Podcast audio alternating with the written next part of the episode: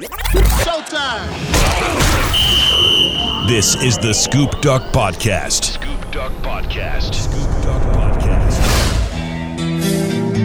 Every game, He's going to go back to throw the ball. Sets up, looks, throws toward the corner of the end zone. It is intercepted! Intercepted! The next the ball! every story. If we just continue to push and grind and go and take care of our guys, it's going to be built to last. The Scoop Duck Podcast. Scoop Duck owner Justin Hopkins and Matt Bagley from 96.1 580 The Game. Hi, everybody. Back after a little bit of a hiatus. Matt Bagley, Justin Hopkins uh, alongside you. Uh, we'll have Hythloday from Addicted to Quack and QB11 from the Scoop Duck boards in a couple of minutes. But first, I got to point something out. We make fun of fans that freak out, that that have this Chicken Little sky is falling panic mode thing. They get a lot of run on this podcast. I have to admit, two game losing streak. I'm thinking like those fans today. The sky is falling. How, are you feeling, J Hop? Ah, so you're yeah, if you're chicken little, I don't know what that makes me, but uh, no, I uh, you know it's it's not ideal. I mean, nobody nobody wants to see. You know, I know Oregon fans. You're you entered the season, uh, whether it was a regular season or a COVID season. You know, not with seeing this team at three and two, and and I get that. I wholeheartedly agree. And the unfortunate thing for Mario Cristobal is his job's ultimately determined on wins and losses, regardless of the other things that he does wins and losses are, are going to trump just about everything else. So when you look at it on paper and you see that Oregon's three and two, you know, fans are a little bit dejected. There's a little bit of panic. There's a little bit of what's going on. These guys aren't developing. These guys aren't progressing. And, uh, you know, so, you, uh, you know, for me, I started looking at it. I like, okay, how much of that is, you know, is false expectations? How much of that, you know, should we deem concerning? You know, how much of that is a direct relation to COVID and the wild year that we're experiencing in college football? Um, and again, and, and I know that it's something that uh, that our friend Hythloday has said a lot, and I've said it on the board several times this week.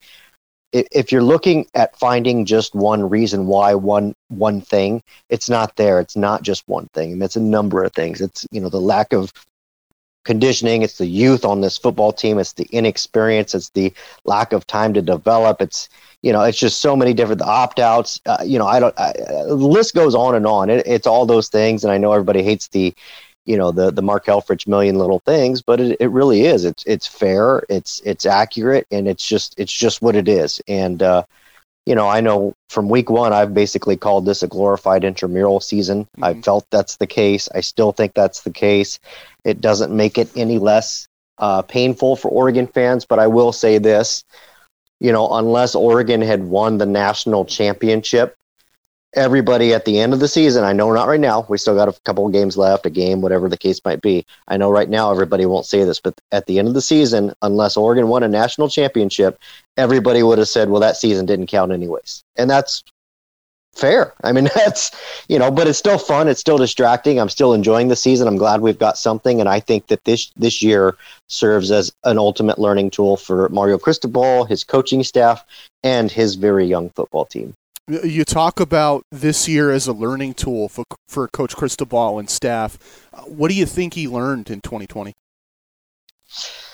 You know, I, I think that if if I'm just guessing, if him and I were sitting here talking and enjoying a glass of milk, I know he doesn't drink, so he can have a glass of milk and I'll have a beer.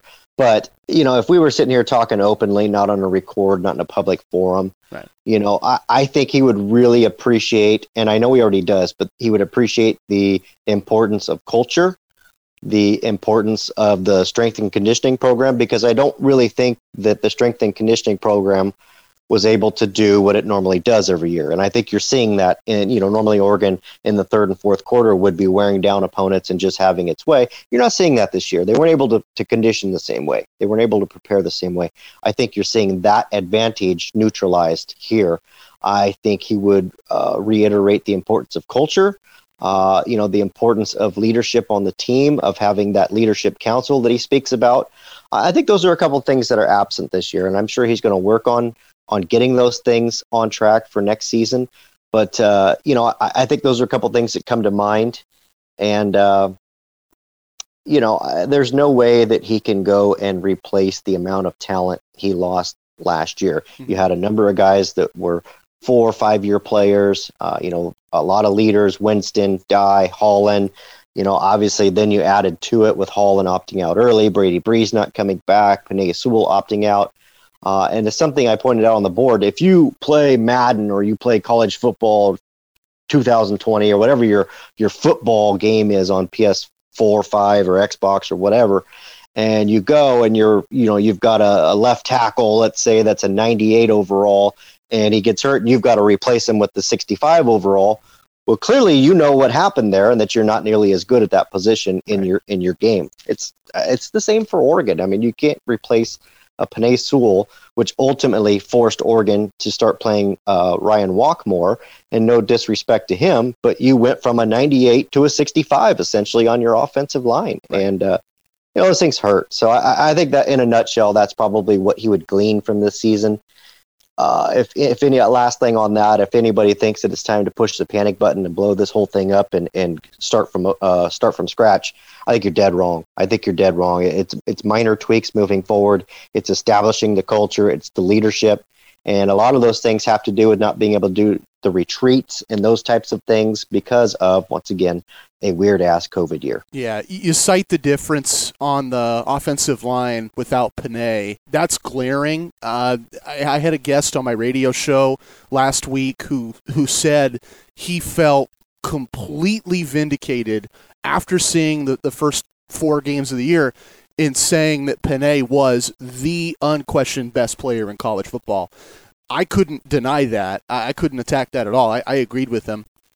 But I'm also reminded his difference is vast. I think the difference at quarterback is also really a, an underrated aspect of this team in 2020. And it's not a knock on Tyler Shough. I think he has the world's potential. And and I talk to a lot of people that have watched practice or are connected to people that watch practice just like you are that tell me Tyler Shough is doing everything right, but I think that just he doesn't have enough reps yet. And, and there's an awareness and there's a, a football IQ that I think he's going to develop, or at least can develop, as he gets more reps under his belt. But right now, he doesn't have it. He has to earn it. And I think Oregon is seeing some growing pains because of it. Oh, no question. I, I mean, I don't, I don't think it's time to, to push the panic button on Tyler Shough and and and indict him as a as a college football quarterback. He, I mean, right now, you and I recording this is December seventh. Okay, Oregon Oregon played its first game November 7th mm-hmm. a month ago. That was Tyler Shough's first start, and and for me, it's something that I'd mentioned, you know, last week heading into the Cal game, not on the podcast but on the site. You know, he hasn't played especially well on the road, and you know you've only had a couple road games. It's hard to get your bearings there, and I don't care if there's fans there or not. It's different. It's different. You're in a different city. You're traveling different locker room. Everything's different. Okay, the way you prepare, the way you get ready, the way you know, just it's different. And so, you know, the the absence of fans, sure, maybe that has some impact on it, but it doesn't change that. It's not like oh, it's suddenly a, a home away from home. That's not the case. It's still a road game, and and I I think we've seen some bright spots from Tyler Shough. I think we've seen some uh, moments he'd like to have back. I think we've seen some moments where his offensive line probably hasn't done done him any favors. Uh, I don't see a horrible quarterback, and and it's it's completely unfair to compare him, you know, to a four-year Justin Herbert as a first-year Tyler Shough. It's unfair. I mean, I think if you compared first-year Justin Herbert to first-year Tyler Shough, if you want to make that comparison, uh, I'm sure Hythloday has charted it probably better than myself, but I'd say it's probably really close. Yeah. And this is in a weird ass pandemic when he didn't even get the benefit of spring ball. So um, you know, I, there's a lot to like there. I know there's a quarterback controversy in terms of fans' eyes of not giving Anthony Brown a shot, uh, this or that. But uh, again, if you're going to roll with it, Anthony Brown's not going to be at Oregon for the next three years. Tyler Shough, you know, can and could be. You know, I, I think there's a, a level of you know thinking in Mario Cristobal's mind to start trying to play as many young guys as you can, get game film, take some take some uh, take some chances, see what sticks, see what doesn't and, and then uh, you know hopefully you get a regular spring and a regular summer, and you can really uh, you know iron out some of those kinks. This is again uh, in my mind. I know it's hard to say, but this is free football. I mean, this is free football for Oregon for everybody else. Um, you know, one of the comparisons I, I see, and I, and I think it's lazy, is, you know, Oregon's got more talent. You know, well, okay, yeah, you go down the list and, and you, you disregard their class, whether they're a freshman or, or a senior, and you compare it to Cal or whoever. And yeah, Oregon, as a star rating, has more talent. But you're going to sit here and tell me that uh, a a three star true freshman Marcus Mariota was better than a you know fourth year Marcus Mariota at quarterback. No, it's not a fair comparison. He was obviously a Heisman, uh, you know, in, in, his three or four years at Oregon, getting to that point, but he wasn't as a true freshman, and he was a three star. So you go and take somebody on Cal's team that you know might have come in as a as a as a three star or low four star or something, and has developed for three or four years. You know, chances are if they play linebacker, they might better be better today than Noah Sewell, who's a five star, and that's not a knock on Sewell. He's had three or four or five years to develop Noah Sewell's had about six weeks, hmm. you know, my, before the season. So again, you're not comparing apples to apples. I think it's a lazy comparison. I think Oregon's headed the right way, but yeah, there's been some bumps in the road, and and, and we'll just have to see, you know, how the rest of the se- season plays out. If it's one more game, two more games, three more games, who knows what we're getting. So we got a fork in the road moment on this podcast. Uh, we're okay. we're in the Zoom chat room. Myself, you, and Hythloday from Addicted to Quack we're waiting on QB eleven. Do you want to just start with Hythloday right now, or do you want to go over some of the the fan questions that you got on Scoop Duck this week? No, let's roll with Hith. There's no reason to keep him. I actually just got a notification from QB. He got stuck uh, in a work meeting, and oh, he's no. he's not sure that he'll make it. So, okay. uh, and those things those things happen. But we are lucky to be joined by Hith, and uh, it won't be our true roundtable that we've had, but those things come up. Um, so let's uh, let's go ahead and, and head for that fork. Okay. He writes incredible, and I, and I really mean this incredible. It's a really entertaining read. I learn a ton from these incredible film reviews at addictedtoquack.com every week. He's Hythloday. He joins us right now. Scoop Duck and Hi Fi. Uh, my friend the theme of the week is panic. The Ducks have lost two in a row. They got Washington coming up. This is a must win game. Uh, Justin and I shared our thoughts on the panic and, and on just the, uh, the expectations this week for Oregon. How are you feeling about Oregon?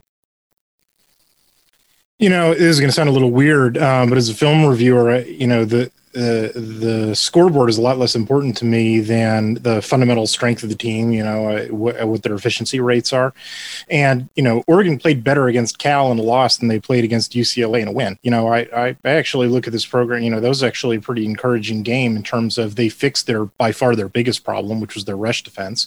Uh, you know the uh, at least you know it's only been one game. We'll have to see, but but uh, it, it, sort of looks like they're at where they should have been in terms of tackling.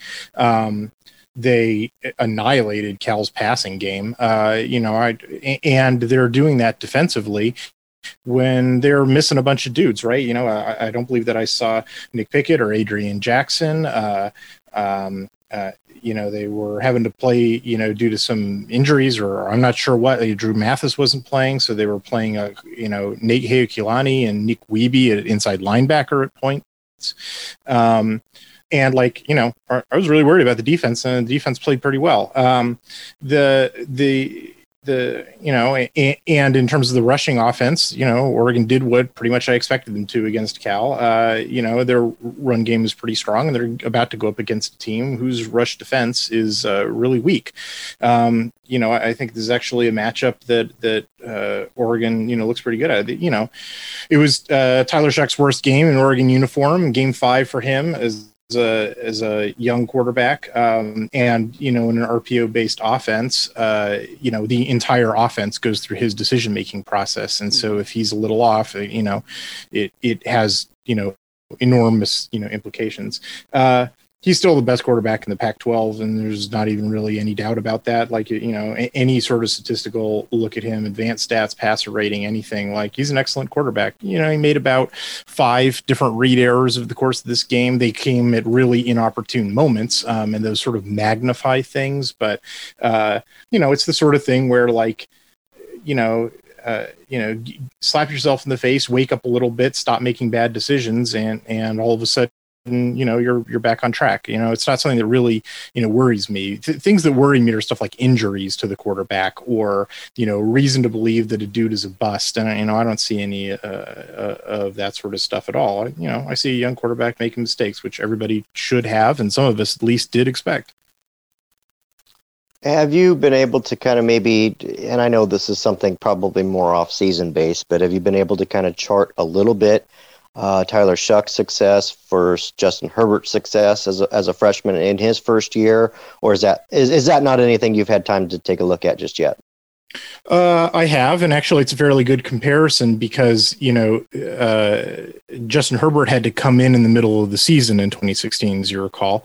Um, you know, he didn't, unlike a lot of other Oregon quarterbacks uh, who you know got to start out their careers as starters with like three cupcake non-cons. Both justin herbert and tyler shough had to get thrown in the fire right? Like their first game you know uh, justin herbert's first game was against washington in the season when they went to the playoffs you know? And and uh, tyler shough has to start off in a pandemic year against stanford uh, and then uh, trip to pullman which no one enjoys uh, and, and, so you know a UCLA team which against all odds turns out to be resurgent an Oregon State team which I've been trying to tell everybody for the last 2 years that Jonathan Smith's the best coach in the Pac-12 and and and, and Justin Wilcox is not far behind either. Like you know they, so they both got thrown in the fire and it's appropriate comparison. Uh, Tyler Shough is has been on a, an efficiency basis you know a better quarterback. He's he, he doesn't quite have Justin Herbert's arm but that's because no one on planet earth has Justin Herbert's arm. I mean my god like that was inevitable. Um, you know, other than that, uh, his you know consistent decision making, his ability to run the ball uh, both in designed reads and in scrambles, uh, and his ability to you know uh, um, his willingness to hit the uh, receiver who is breaking open before he is open. That is, is his anticipation. All of these things are better than Justin Herbert's. Now, will you know by the end, if Ty, if Tyler Shough is a four-year starter for Oregon, the way that Justin Herbert is, how will you know how will Tyler Shough be in 2023 compared to how Justin Herbert was in 2019? I, I don't know that I can answer that question. But right now, Tyler Shough's had a little bit better start. You know, fans tend to forget all their favorite quarterbacks go through this. You know, I put out a tweet this morning that was looking at, you know, Oregon's 10 quarterbacks over the last 20 years who were full time starters and with their first five games uh, were like they all turn the ball over. They all make mistakes. Like that's what a young quarterback does. It's,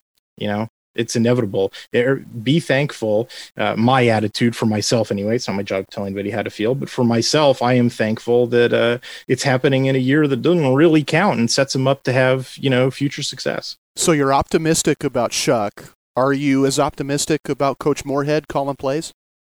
Oh, absolutely. Uh, it's definitely uh, uh, well. I'll put it this way: I'm a film reviewer. I am, you know, paid to watch this film. Not very much, but uh, and it's certainly fun to watch. So I'm happy that I get to see it. Um, it is.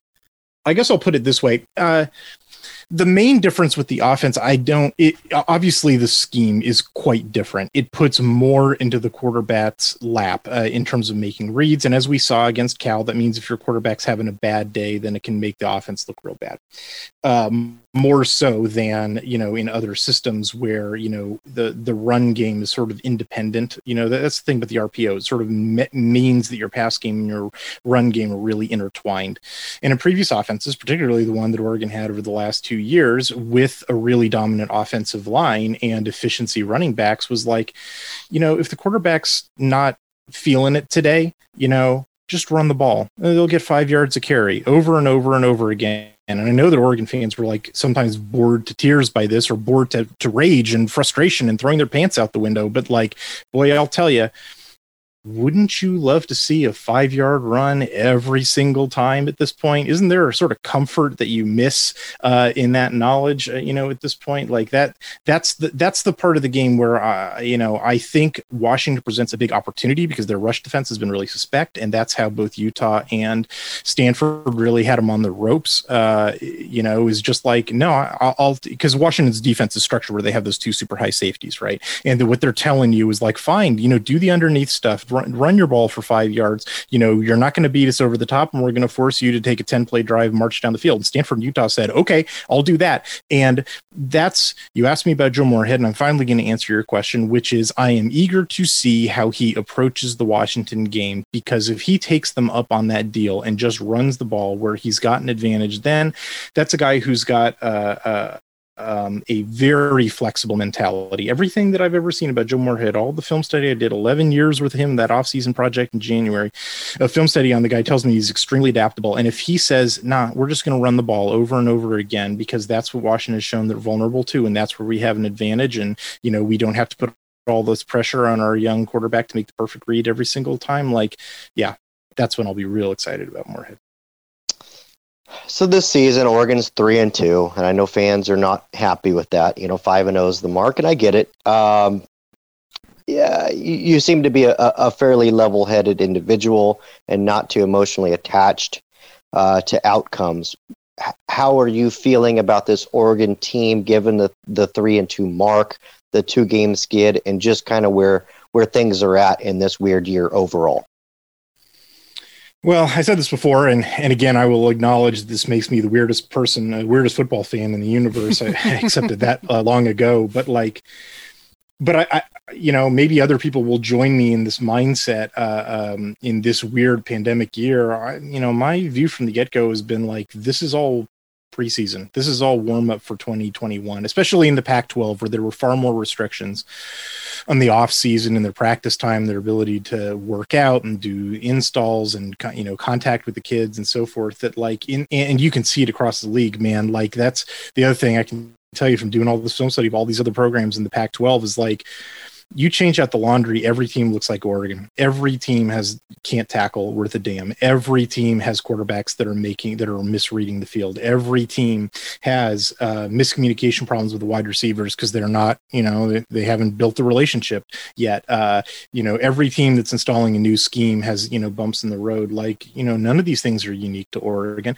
What is not unique to Oregon, but which Oregon is doing, I think, more than a lot of other teams in the league, is leaning into it and saying, fine, this is this is uh, an opportunity to get a bunch of film on young players on you know different schemes. Oregon was playing out of a dime package on virtually every third down uh, against Cal uh, on Saturday. Like there's there aren't teams in the league that are actually that's not true. Washington is switching up. They've always switched up to a dime package, and that's, that's part of their DNA. Oregon, it wasn't part of their DNA. They decided to try something new um, to get film on it. You know, to to get some experience. They're playing you know, at, at, this point, I would call on the defensive line Christian Williams and Keyon Ware Hudson and Brandon Dorlus like co starters or like starters for a different personnel formation. I'm not trying to say that Jordan Scott and and um, and uh, Austin Faoliu are not the starters anymore. I'm saying that Oregon has multiple different fronts in in a particular front that they want to present, which they do maybe a third of the time. That the that that you know Williams and Ware Hudson and Dorlus are the starters in that package.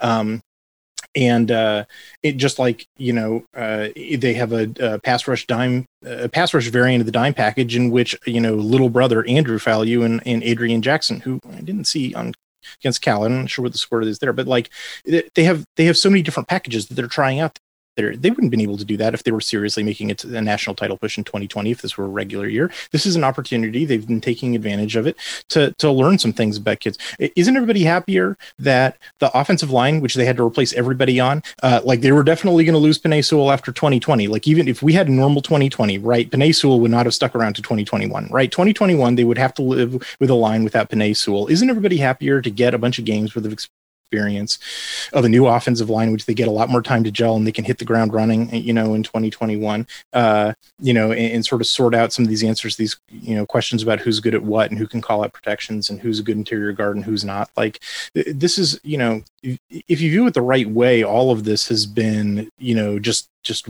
you know wonderful data to be able to get and i can tell you from watching other teams most many of them are not doing that to the full hilt. Many of them have their backs up against the wall and are in win now mode. You know, uh, Wilcox was down three games. He's in win win now mode. He wasn't playing freshman. You know, uh, Kevin Sumlin is in win now mode, right? J- Jonathan Smith. Well, I think Jonathan Smith's always going to be fine. But there is a bunch of examples around the league where like they can't afford experimentation the way that Oregon can. So, uh, if I have a message to fans, it would be there's a silver lining to all of this. You know, better better to take your lumps now Uh, that's the second time I've heard you praise Jonathan Smith. Uh, let's talk about the team that he used to work with, the team the Ducks are playing this week.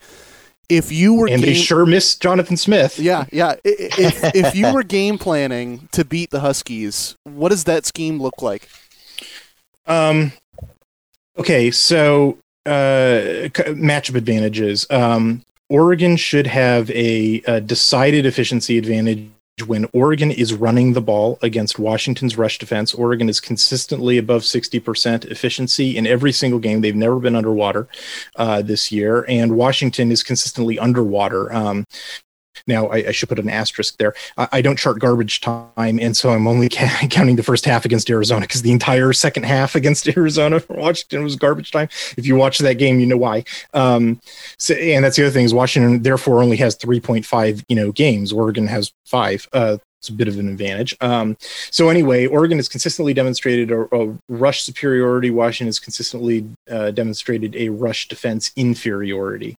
Um, the other advantage that Oregon has is is when Washington is throwing the ball. Oregon's uh, pass defense has been consistently uh, above water, uh, sometimes you know excellent above water. Um, they are getting healthier at safety, which is sort of their vulnerability. You know, they got Steve Stephens back. I trust that they will get Nick Pickett back. I'm not sure why he was absent in Cal. Um, and uh, and on the other hand, uh, Washington's quarterback. Um, I mean, he's got to look up to see Jake Browning's arm strength. I mean, my stars. Uh, Dylan Morris just cannot put the ball with accuracy down the field more than about 15 yards, and he's just utterly dependent on Cade Otton and Puka Nacua. I'm not sure what Puka Nacua's status is, K and Stanford figured out that you can just bracket uh, Cade Otton, and that's it. Their you know their passing game is done. So the other uh, two quadrants are, are, murkier to figure out. Um, uh, Washington has had some decent run performances. They've also had some terrible when they are on offense. I mean, they've also had some really lousy rush offense performances, like against Utah. Uh, Oregon's sort of been the same way on defense. They've had some good performances. They've had some bad performances. It's not like either team has been consistently mediocre. You know what I mean? Like instead, it's been hot and cold. You know, and so I can't predict. You know, which of those teams is going to show up. You know, either way. I think that question will determine the game. Uh, will help determine the game. That you know how well Washington Washington is able to run the ball against Oregon.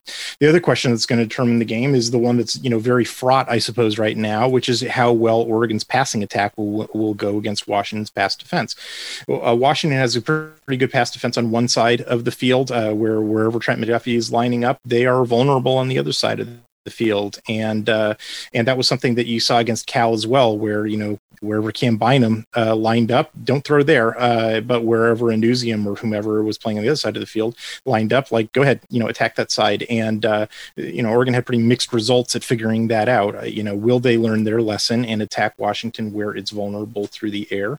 Uh, remains to be seen. Um, but Washington's pass defense has not been a juggernaut this year. it's definitely been beatable um, by good quarterbacks you know, uh, QB eleven and I have sort of been going back and forth for a little bit on Davis Mills, you know, his potential versus his actual performance. Uh, and you know looked like qb had the better side of that argument on saturday because uh, uh, you know davis mills is really playing up to his potential and he just picked washington apart through the air. So we shall have to see whether Shough can do the same thing. Uh, if he does i think it'll be a real long day for washington uh, you know, wrapping up here, Hith. I know you got other things to do, but what what are the uh, just off top of your head? What are the what are the two or three things that are kind of your keys for the Ducks this week if they want to pull out the dub um, against Washington? What are the what are the couple things that they really need to do well in order to put themselves in a position to win? Uh, I think they got to run the ball. I think they got to stop the run, and uh, I think they got to uh, figure out what Washington's got in terms of its passing attack, uh, because that's been a fluid situation for Washington, and Oregon has not handled surprises real well. Oregon's best performances are when they can, you know, they, have got a, a, big brain trust there, and when they can focus on a predictable opponent, they do real well. When they change up their quarterback, or you know, suddenly have dudes out that they weren't expecting, or you know, otherwise have to deal with a fluid situation, they've you know, kind of getting knocked off their blocks, uh, and so you know, we don't know what Washington is going to show up with. So uh, a quick adaptation to whatever uh, Washington shows up with is going to be essential. Uh, but beyond that, the same thing that determines every football game that's ever been played in the history of the game, which is you got to run you got to stop the run. Sounds simple to me. Hopefully, uh, I you know, I, hopefully the Oregon uh, defense can can answer the call because, like you said, they did really well against the run against Cal this past week, which to me shows a tremendous amount of improvement from what we've seen for the earlier from the earlier games this year. Uh, so, uh, and that's the one thing to me that's kind of interesting is just you know wrapping you know just kind of wrapping my head around Oregon's uh, identity on offense. You know, it's kind of hard to to kind of put your finger on it. You know, are they are they a run first team? Are they a spread team? Are they, you know what I mean? I, I is, there, is that something that you've kind of charted at all or taken a look at? Well, that is by design, Justin. The in RPO offense, by its very nature, is a chameleon, is an amoeba. You know, it, it does what the defense dictates it does, and does you know what will will make the defense most wrong. Uh, so it's not surprising to me that that you're having a hard time, you know, figuring out its identity. It, it deliberately rejects the notion of identity. Um, they, I, I, can tell you that from an efficiency basis, Oregon has been better. Uh, uh, um, uh, running the ball than throwing the ball. On the other hand, they're getting some very like enormous explosive plays out of the passing game, which is kind of what you like when you look about football. You have a nice, you know, comfy, you know, uh, blanket of a efficiency running game, and then just when the defense is getting lulled to sleep by it, bam, over the top. Perfect. No, I loved it. So, uh, you know, I guess to wrap up, because it's something I've seen on the boards, you know, folks saying we don't have an identity, we don't have an identity you you're basically to them would say, hey, look, that's a good thing. That means Joe Moorhead's offense is really working because that's what it's predicated on. Yeah, if you don't know what Oregon's identity is, think what the defensive coordinator has to do. right. well, it's that. Sometimes football is just that simple. So, uh, Hith, we we really appreciate your time. Looking forward to hopefully catching you and, and QB next week. I know he got hung up, but but uh, uh, you know, having you on is terrific. Having the both of you, you on is also terrific. So uh, hopefully you can enjoy this week's game, and uh, we can catch catch up with you again next week. Thanks, guys. Always a pleasure. I want to point out that's Hythloday at Hythloday1 on Twitter, addictedtoquack.com. His articles always have the title duct tape. So eh, look for the duct tape at Addicted to Quack and it'll just blow your mind. Really insightful film breakdowns every week. Um, I love that last answer too, because I, I think it hits to a fundamental of play calling. Don't you think, Justin? Identities are great, but it's better if the defense doesn't know your identity. Yeah, I mean, I think, uh, you know, if you think back, one of the things that probably frustrated Oregon fans the most is that last year or the last two years, Oregon hung its hat on its identity, which a byproduct of that made them predictable. We knew Oregon was going to run the ball, run the ball, run the ball, run the ball, and we knew that's what they were going to hang their hat on. Unfortunately, that meant so did the defenses. And you know, I think one of the things that Hith said to kind of counter it is is not only the fact that that means it's a good thing, you know, that that the defense is also confused, but it means that Oregon's efficiency metrics are up, which is is ultimately what you want. I, I think they're getting enough out of the run game that you have to respect it. Uh, but ultimately, that has allowed them to, you know, sprinkle in those uh, wheel routes that we've seen, you know, Travis Dye with success, or you know, Jaylon Redd being able to come across the middle and, and pick up the uh, pick up the easy yards with the passing game.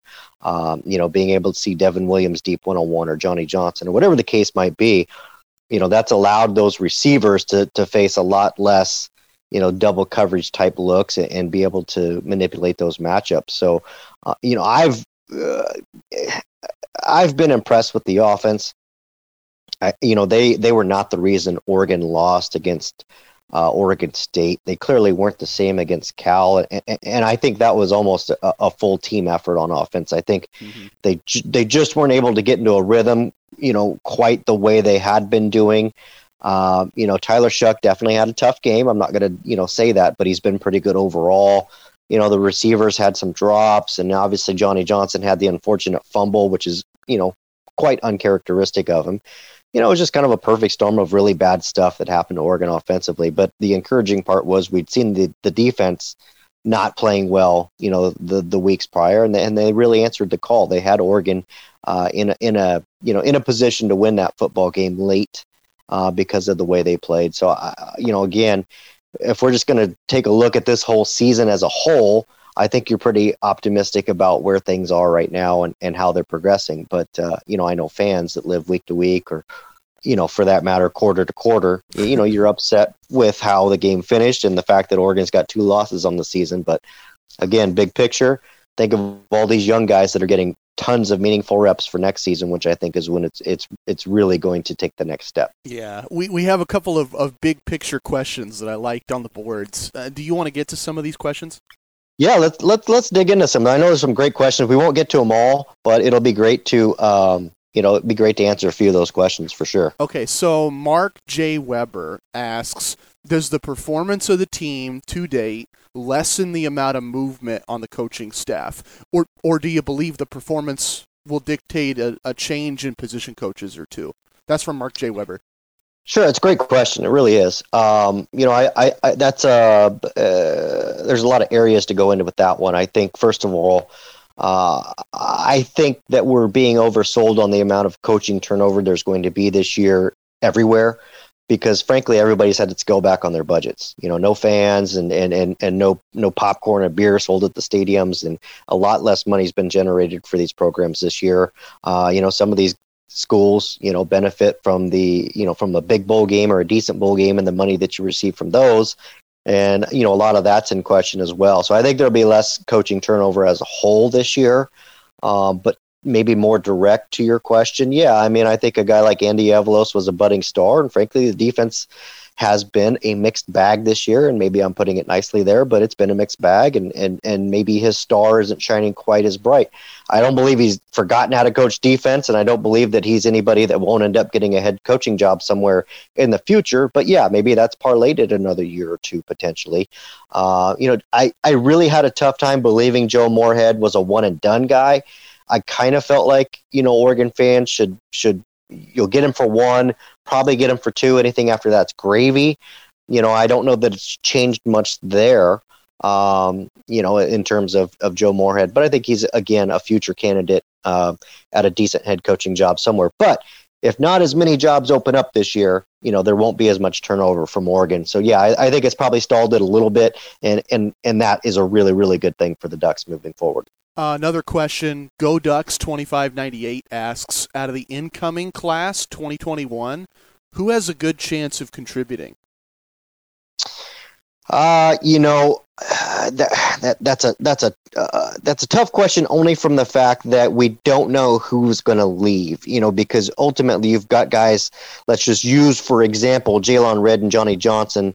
Uh, you know, can come back next year if they choose to. This year is basically a throwaway and doesn't count. But I'll just rattle off a couple names. You know that I think will will have an impact. I think you're you're absolutely kidding yourself if you don't think one of Moliki Matavao or Terrence Ferguson at tight end doesn't come in and play next year. Doesn't mean they start, but it does mean that they contribute. I think those are a couple guys that you Im- immediately look at. Uh, you got to go with Oregon's top-rated commit, Troy Franklin. That guy's not coming in to, to to you know sit on the bench. I think that's a guy that more than likely ends up in the rotation somehow. You know, again, I, I mentioned Johnny Johnson and Jaylon Redd. Do they come back or do they not? There's a couple spots that open up potentially, you know, depending on what they do. So I think Troy Franklin's the next guy. I think it's pretty clear that Oregon needs uh, help and depth both on the offensive line. And, and you've signed a tremendous class. Bram Walden's going to come in as the most polished, ready to play guy in this group right now. And I think that's the guy that's really probably going to be uh, at worst case in the two deep when when when Mario Cristobal puts that first one out next fall. You know, a guy like Kingsley Suamataia. You know, uh, you know, can he get there? I, I know people compare him to Penei Sewell, which is really lofty. I mean, that's like just really lofty. But again, if he could come in and be a, a, a half of what Penei Sewell was, you're talking about a guy that's in the two deep at worst. So, you know, those are probably the guys. If Jaylon Redd goes, you know, I really like what Seven McGee brings to the table just in terms of being dynamic. That's a guy that can you can line up at running back. It's a mm-hmm. guy you can put out in the slot. You can move him around a lot of different ways. So his value isn't strictly at running back. That's just one of those guys where you're like, we got to get him on the field and get him the football in space. And I think that that's something, you know, Joe Moorhead will look to utilize as well. Um, we talked earlier about transition at quarterback, transition at left tackle, transition in the secondary as guys move on to the NFL and get replaced by younger guys in the system. I think of that transition with this question. Derm Duck asks, who might be starting to fill out the leadership void? Uh, it's a good question, and it's it's a much needed question that's going to need an answer. And I'm I am fully confident that that's something Mario Cristobal is going to put an emphasis on uh, in the off season. You know, you're going to get through this season. You know, if it's one, two, three games, whatever the case might be left, you'll get through it, and really, you know, that's something that'll develop when you're able to do a proper winter conditioning, a proper spring football, a proper summer camp, because what happens more so in the winter and summer conditioning is you've got a group of guys that basically say, hey, look, y'all get your butt out here. I know it's voluntary, but it's not voluntary. You guys get your butt out here and we're going to work out and we're going to do this and that.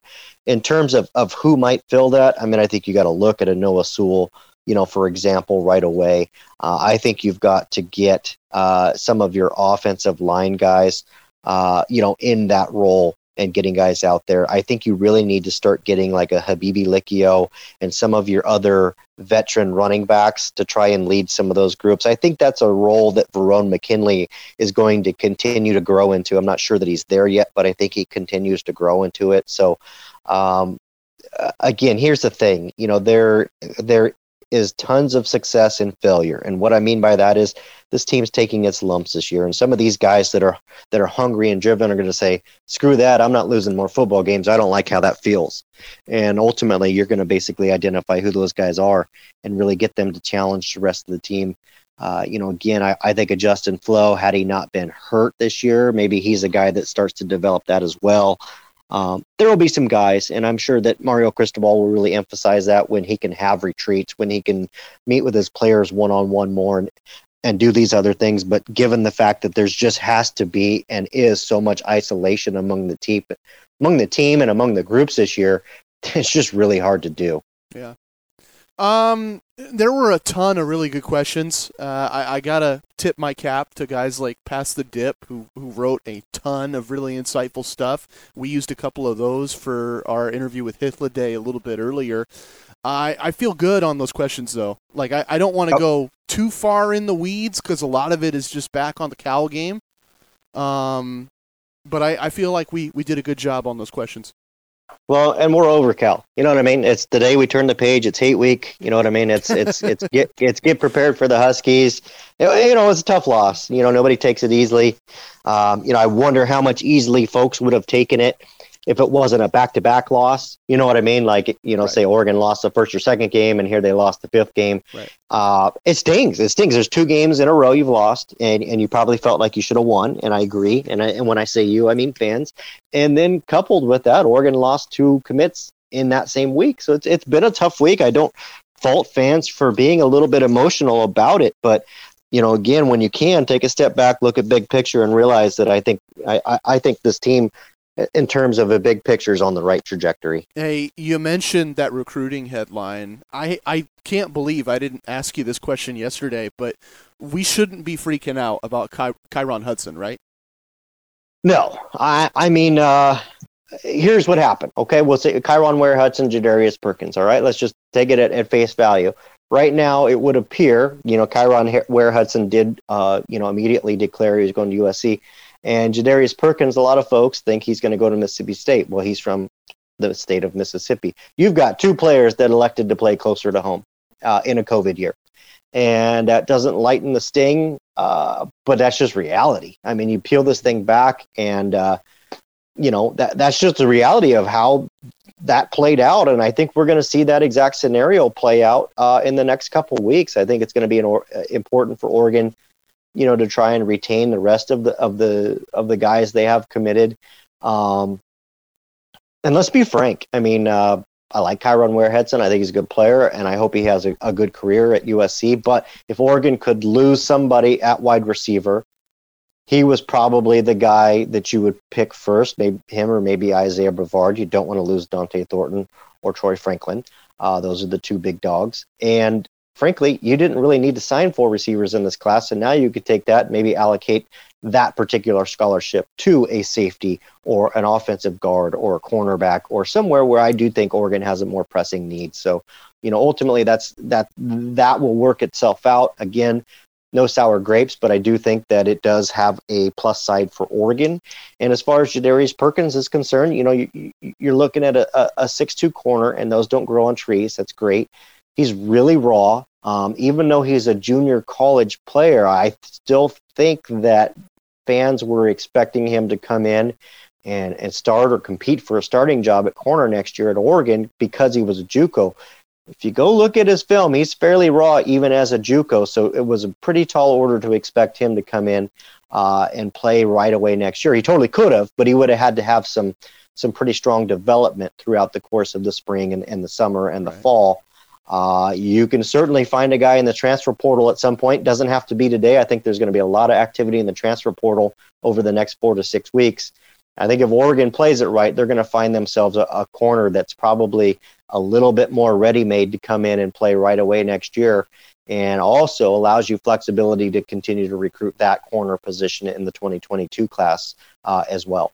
You know, that's an interesting point too. I, I'm I'm not nearly the expert that you are, but I, I can't remember. It's year three for Coach Cristobal. I can't remember him ever giving a JUCO player the green light to start right out of the gate. Can you? Uh, just an offensive line. You know, I think he's identified a couple guys. You know, Sala Aumavae, who's obviously starting this year. This is not his first year, but he is starting this year. Uh, and then TJ Bass, whom they did sign as part of the 2020 class, came in and, and is starting on that offensive line. Okay, you're right. Uh, eh, but uh, to your point, and you know, with even with TJ Bass and, and Sala, you know, uh, you know that was more of you know how much of that was a need versus how much they were ready. I mean, they don't seem to be playing poorly by any stretch of the imagination, but you know, you went and you had uh, you had a quite a big group. Here's the problem for Mario Cristobal. I'm, I'm going into the weeds a little. You came in and you had a a, a pretty uh, deep group of like I want to I want to say mid career guys on the offensive line at Oregon. What I be, mean by mid career is redshirt sophomores, you know, redshirt juniors, uh, you know, redshirt freshmen, guys that are in their second, third, fourth year and ultimately he developed all those guys over the over the next two years you know and, and we're talking about that that you know the jake hansons the calvin throckmorton shane lemieux all those guys that left last year. That was a great group. You had all those five guys and then you and you also had another two or three guys behind them uh, you know you brought in Penei Sewell and he was an instant you know playmaker there. The problem is no matter how you slice it, you can only have 85 guys on your on your on your roster, right? 85 scholarship players. You, you if you if you're counting those guys and you count they, you know Oregon had 10, 12 offensive linemen scholarshiped for two or three years there, which makes it really hard in that same two or three years to sign a bunch of offensive linemen, even though you get to this year and you need them, right? Mm-hmm. So I, I, you know, that's where those roster management things come into play. I'm not, I'm not defending Mario Cristobal to the death, but it became a really difficult situation because of how re- Oregon had recruited two to three years prior to his arrival, you know, under the Mark Helfrich years. And it's something that I've alluded to on the boards with Clay Helton right now. He's looking at potentially signing 11, 12, whatever defensive backs in this 2021 class. Half of your class is in one position group. Okay. As much as that bumps your recruiting ranking and looks good on paper and it's going to make Donte Williams looks like the, look like the savior of USC, that's a freaking problem down the line. Hmm. You cannot roster that many cornerbacks. Who's going to play defensive tackle for you? Who's going to play offensive tackle for you? Who's going to play running back? Uh, you know, he's giving that program some of the same issues that Mario Cristobal is working through now because of previous regimes. You know, basically, oh, you know, this guy wants to come, let's take him you know, well, coach, we don't need a fifth wide receiver. I don't care. He's a four star. Let's take him. You know, and I'm not saying that that's something that Mark Helfrich did, but again, you kind of get my point. Um, it's important to continue to maintain a healthy roster. And in two or three years, you know, Mario Cristobal's done a remarkable job. But right now, he's getting caught. He's getting caught with some, with some, you know, with some, with some tough issues at safety with some tough issues at offensive line. You had Penei Sewell opt out, which kills you even worse. You had Brady Breeze and Jevon Holland opt out, which makes that room, you know, a lot worse. Uh, you, you know, you're trying to survive all those things in quite possibly the weirdest year of college football ever. And uh, I trust him that he'll be able to fix it, but he needs time. He needs an off season. He needs time. He needs a regular spring. He needs a regular summer. Needs a regular fall camp to be able to rectify some of these issues, and he didn't get it. And I think Hythloday made a great point. Being really young in a COVID year is is two extremes. Okay, so you know Cal, uh, USC, Wazoo, some of these other guys are, are able to maintain a certain level of football because you're playing with you know, third, fourth, fifth year guys. And at the end of the day, football's football. Okay. Those guys have had three, four, five years to develop and are at a different place than a true freshman like Noah Sewell or even a guy like Kayvon Thibodeaux, who's basically in his second year, but really only had one year, you know, to develop, to to work out, to do all those things that he, he would do normally. So um, I think you're seeing the youth exponentially, you know, blown out of the water because of the way this year worked out for the last eight months. And I, I think you know Mario Cristobal is trying to make lemonade out of lemons. Well, lemonade out of lemons. That'll be the takeaway from uh, that part of the conversation. I feel like we're doing a good job talking about every angle here. Uh, Want to take a break? Talk five games. Yeah, run through five games real quick, and and uh, you know maybe maybe just a touch of hoops as well. Oh yeah, yeah, gotta talk hoops. But first, five games we think you should watch.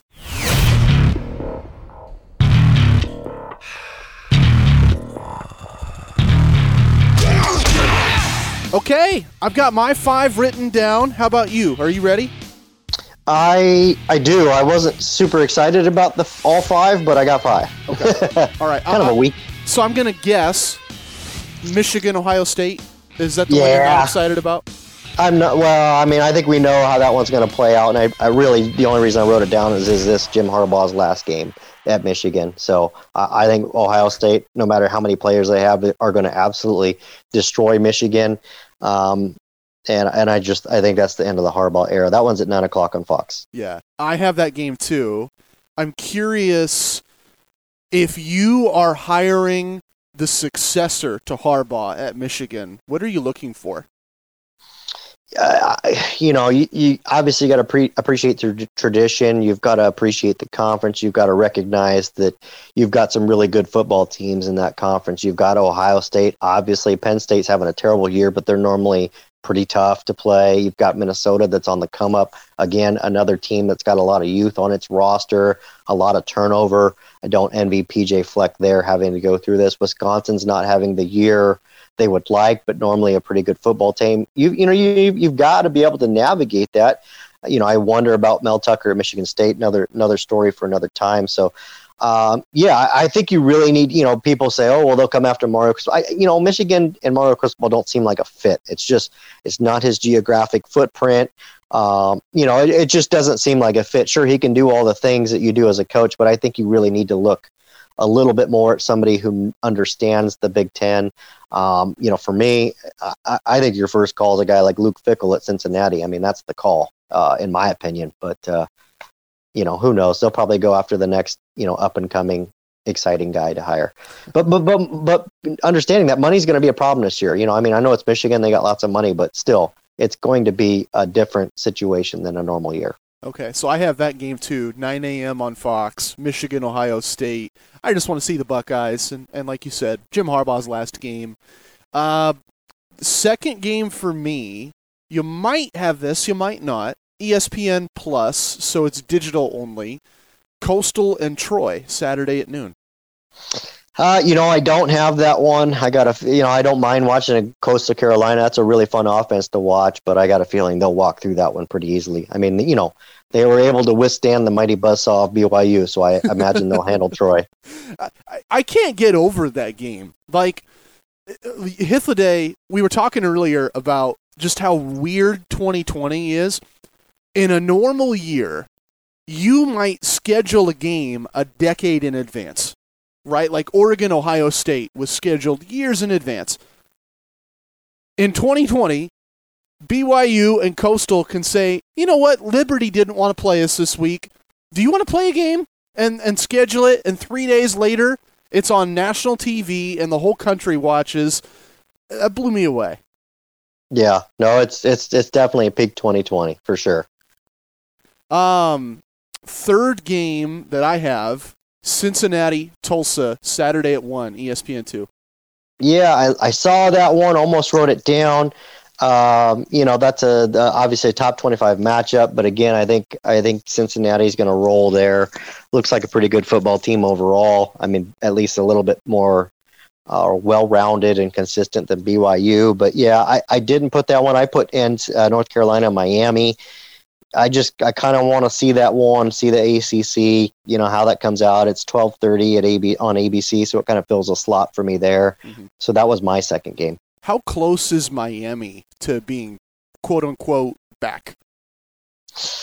Man, I don't know. I, I just I I don't buy it. I just don't buy it. I don't I don't see a great team there. I see them making a lot of mistakes. Um, you know, I, I and and frankly, the ACC is not very good. I mean, you know, the ACC, uh, you know, it, it boasts Clemson, which is obviously a terrific football team. But outside of that, you included Notre Dame, whom I'm still not totally sold on. But that's not normal for them to be in there. Uh, and then really, it's just like kind of North Carolina and Miami after that. Florida State's a mess. So um, you know, I don't know. I, I think Miami's taking advantage of a pretty weak conference overall, in my opinion. Yeah, I, I I see flashes from them, and I think about some of the Miami players in recent years that have gone on to the NFL that that NFL teams are just gushing about. Guys like, for say, uh, DeeJay Dallas on the Seahawks, that Pete Carroll just drools over him every week in press conferences. Um, but I, I don't think Miami's ever going to get back to that nightmare they were for 20 years, you know? Right. Yeah. I agree. Um, Uh, I, I bet we got the same on the next one, though. Is it a 4:30 game? Yeah, I got USC, UCLA, yeah. 4:30 ABC. That's much must watch. Uh, you know, I, I don't I don't think anybody expected UCLA to be in that game prior to the start of the season, and now all of a sudden, I think they might win. I just I'm still not sold on USC. USC is a good team, but they're definitely beatable in my opinion, and I I, I think Chip Kelly might be able to get it done this year. Yeah, yeah. I, I think you hit the nail on the head with UCLA. Uh, a lot of people were down on them, but I think you have to give Chip credit. He's got Dorian Thompson Robinson playing really well. He's got a a offense that can kind of make things happen week to week, and a defense that isn't letting them down as much as they were letting them down in years past. I really like this matchup on Saturday. And I'm curious, what do you think this says about Chip's potential in Westwood going forward? Uh, it's interesting. I mean, the pressure's, you know, at UCLA, the pressure's never really on to win in football there. I mean, you know, they're going to expect certain a certain level of performance, but it's never going to be, you know, Rose Bowl or bust year in and year out. You know, they they hang their head on basketball. That's no secret. Um, they've got a lot of tradition there. So, I, you know, I mean, honestly, it, it, uh, I think Chip's going to be able to be there as long as he wants. I think the question is just going to be how long he wants to coach football at UCLA. Um, so so we have that one so far. Uh, two out of four. My fifth, seven thirty, and it, it it gets back to what Hythloday said earlier. He is a darn good football coach, Jonathan Smith, and it gets to something that QB eleven pointed out on Twitter the other day. Stanford's starting QB has the potential, I think, to be the best in the conference someday. Oregon State, Stanford, 7:30 ESPNU. Do you have that one down? I don't. Uh, oh yeah, Stanford OSU. Yeah, I got it. Yep. The only reason I, I said that is because it's after my, my other one. But yeah, Stanford OSU, seven thirty ESPNU. That's uh, that's gonna be a good game. Um, I, I you know I do think I, I, that that was gonna that one to me has the uh, you know last possession type of uh, you know feel to it. But I guess we'll see. But that's gonna be a nice little uh, you know nightcap after everybody's done watching the Ducks and Hus- and Husky game uh, earlier in the day. Yeah. Yeah, if if you're not watching hoops. Right. If you're not watching the second Duck Husky game, which is the five o'clock men's basketball game. So yeah, Uh, last one for me. I don't know why I put it, but I did. But San Diego State versus BYU because it's seven o'clock on ESPN two. I just did. I kind of think SDSU might hand BYU its second straight loss, which really will just make everybody go after BYU on Twitter that much more. But I don't know. I listed it. So how how much of a missed opportunity was it to for for BYU to not schedule a Pac-12 school? Well, you know, I mean, I, I, I think they could have beat Washington, frankly, or at least made it a hell of a ball game, which would have really added a lot more to their, you know, credit uh, than than what happened against Coastal Carolina. So, um, you know, and, and that was win or lose there. You go, you, honestly, you put yourself in a lose lose situation playing Coastal Carolina. If you go and you beat them, everybody's going to say it's Coastal Carolina. If you go and you lose to them, everybody's going to say it's Coastal Carolina. So at least with Washington, you can say you answered the call and and tried to take on a Pac-12 team. You know, if you play them close, you're going to get some respect that way. If if you win, you're going to get even more buzz. But uh, I, I thought it was a missed opportunity. But what do I know? I'm just some guy in Medford. He's Justin Hopkins, some guy in Medford. ScoopDuck.com. Uh, Want to talk basketball for a couple of minutes? Yeah. Let's talk some basketball. Oregon men lose their opener and then I thought totally redeemed themselves on Friday night. I loved what I saw in that Seton Hall game. How about you? Yeah, you know, uh, full disclosure, I was not able to watch all of both games. Was able to tune in here and there. Uh, and and again, as I've said on the podcast, you know, basketball will get my and probably your full attention here in about two ish weeks or so. Right. Uh, just not quite there yet, and I know it's a weird year, but uh, I, you know what? Uh, to me, no matter what, it's it's Dana Altman. You know, you, you have a whole new squad coming in for the most part, a lot of new pieces. You know, it's going to take some time for those guys to gel.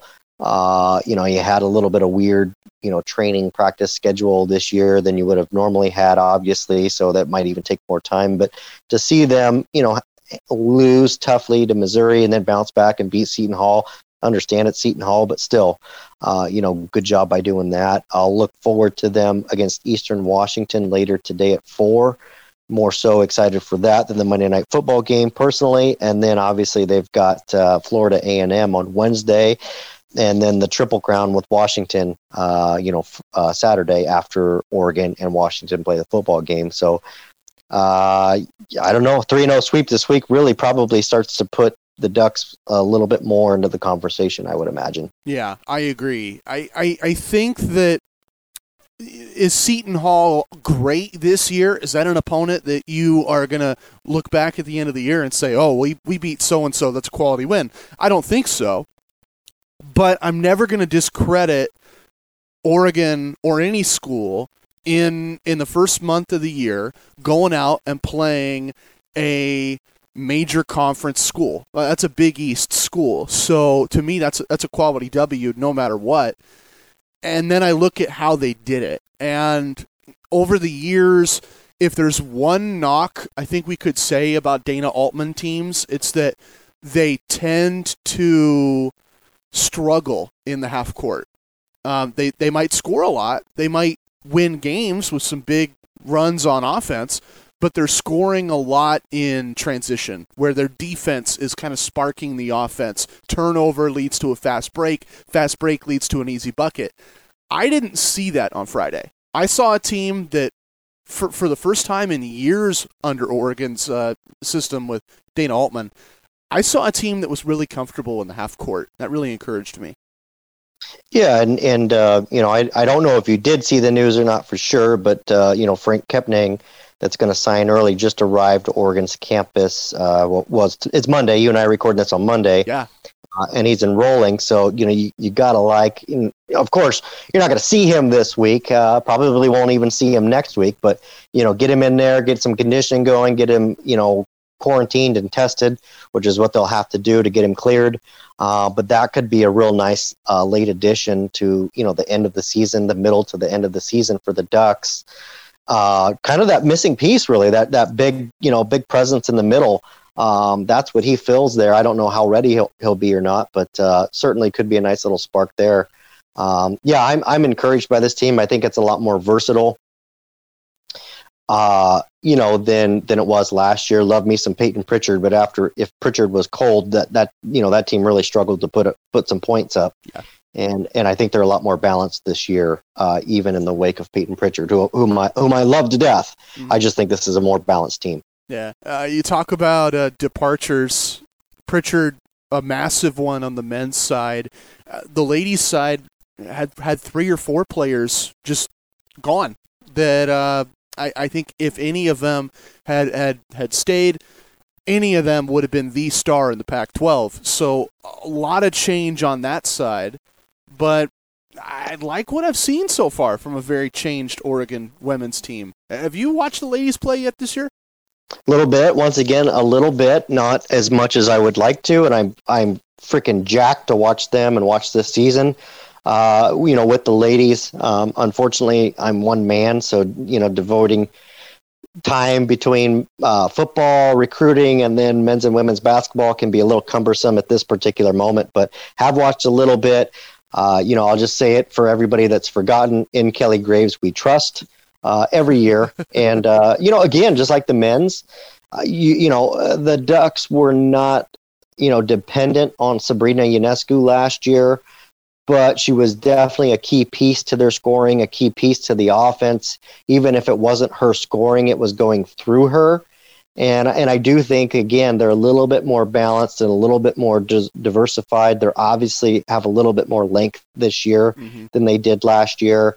I really like how that sets them up, uh, you know, for what I will just say potentially, uh, you know, is a tournament run later on uh, next year. Next year, meaning the calendar year of 2021. You know, I, I do like all of those things. I think uh, I think this is a team that I think everybody's kind of opened their eyes and said, well, they're back, and yep, they are. well, I, I look at it this way.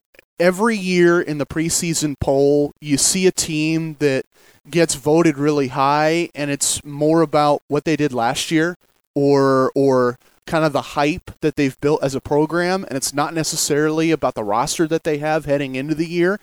And I think a lot of people looked at Oregon and said, "You're that team." Of of you might be number eight or number ten or, or however high you are in November, but you're not going to be there in December, January, and later to March. I think Oregon's proving a lot of people wrong with that because because when I see Erin Boley just catch fire like she does, where she'll have stretches where she just can't miss from beyond the arc, or Sedona Prince terrorize on a pick and roll, and she's just like like DK Metcalf coming in on a slant. She's just hu- you know humongous and fast and like a freight train running through there. You can't stop her. I I think this Oregon team has some pieces to really contend. Now, number one, Stanford. That's going to be a tough task. Yeah. They're going to lose games, like you said. I think they're set up for a run next year, but I think this is a really fun team to watch this year. Yeah, it's going to be fun. They're going to go deep, and and again, I think that's something that we've talked about. That becomes a true joy with women's basketball. Traditionally, you don't get a one and out, you don't get a two and out in women's basketball. You know, so that you, you show up and you get a class, and you you know you put a squad together, mm-hmm. and ultimately the nucleus stays together for three or four years or whatever the case might be, and you get attached to them. You get to know them. You get to see them grow year after year, and that's what makes I, that's a very fun part about women's basketball. So I think that that's something that Oregon fans are going to be treated to. Certainly, you know, you you lose a Ionescu and you lose a you know a, a Satou Sabally and you lose you know Ruthy Hebard, and we all got attached to you know the three of the, three of them and others. But uh, there's a lot to get attached to in this group as well for the next couple years. Yeah. All right, basketball is done. How about lock of the week? Lock of the week. I'll go first. Um, the entire world has it wrong about Tyler Shough. I agree with you guys. I think he's fine. I think that it's just a, a year full of growing pains, and I think we see that growth on display on Saturday. My lock of the week Tyler Shough throws three touchdowns. Okay, Th- throws three touchdowns. Yeah. Throwing. Wow, I like that. So you think Oregon's going to need to open it up a little bit in the uh, in the air raid offense, if you will, and and, and attack uh, Washington that way. I- I think it's a good call. I actually do. I think Oregon's going to. I think Oregon's going to move the ball through the middle portion of the field, obviously out of their own 2025, wherever they start with the ball. You're going to lean on the run quite a bit there. That's how you're effectively going to keep the chains moving. But like like you're saying, you know, you're going to need to attack the attack them through the air a little bit. Um, and and I, I do think, you know, Washington hangs their hat on their secondary, and it's a good secondary. It definitely is, but at some point they're going to creep up. You know, Oregon's going to going to put it to them on the ground and, and, and going to make those safeties come up. Uh, you know, going to make those corners creep up to the line, make them look in the backfield, uh, you know, at the quarterback, and that will catch them. So I, I do like that call a lot, and I do agree with you. Um, I'm actually going to go defense, which is what I planned on doing. So it wasn't just because you said that. So that's a good thing. Uh, but I do, I'm just, I'm going to go with it. And I'm going to say that Washington's going to throw at Deommodore Lenoir, and he's going to have at least one interception in this game, but a number of pass breakups being the key. I think they will elect to throw away from Mykael Wright. It certainly seems like teams have done that for the most part. The last few games, they've figured out that going at him uh, and his super athleticism uh, is not overly successful. Um, you know, most of the passings coming in on underneath routes, really affecting the linebackers and the safeties and the communication there. That's where teams are finding their success in the pass game against Oregon. But I think that Washington's going to have to try to open things up a little bit. Uh, they're going to try and, and, and send their receivers deep, and I think Lenoir's going to make him pay. So I've got him notched in for a pick this this week uh, and a number of pass breakups. I'm just calling for a big game from him. I think we'll hear his name called a lot this Saturday. Okay, sounds good. I like Tyler Shough. You like Didi Lenoir, and I'm guessing you like Oregon to win Husky Hate Week. You know, I mean, it's tough. It's tough. It's you know, you, you go and you pick the Ducks last two weeks, and they and they don't win. I, I did pick them to beat Oregon State pretty handedly. I had my pick last week against Cal a lot closer. I don't remember what I said for a, for a score, but I know I kept it kind of close because I was a little bit concerned about Oregon going on the road, Tyler Shough going on the road, you know, Ducks struggling in Berkeley. I am concerned, and it's not a big concern, but I am concerned about the Huskies on the road. This is their first road game of the season for them. And I, I think that's going to impact them with a first year starter at quarterback and a lot of new pieces. Uh, I don't care if there's fans or not in Stadium. Traveling is traveling, and it definitely impacts a team. So I, I, I am going to side with the Ducks on this one, uh, but it's Husky Hate Week, and I am not even remotely going to predict a blowout. Okay. All right. Oregon, Washington. I wonder what your predictions are. You can tweet at us at Bagley Sports, at JHopkinsSD. Let us know. And I want to thank you all for listening every week. Scoop Duck and Hi Fi is the name of the pod. You can find us on any podcast app. If you can't, please let us know.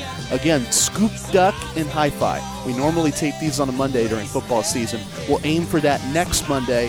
Have a great day. Thanks for listening. Go Ducks.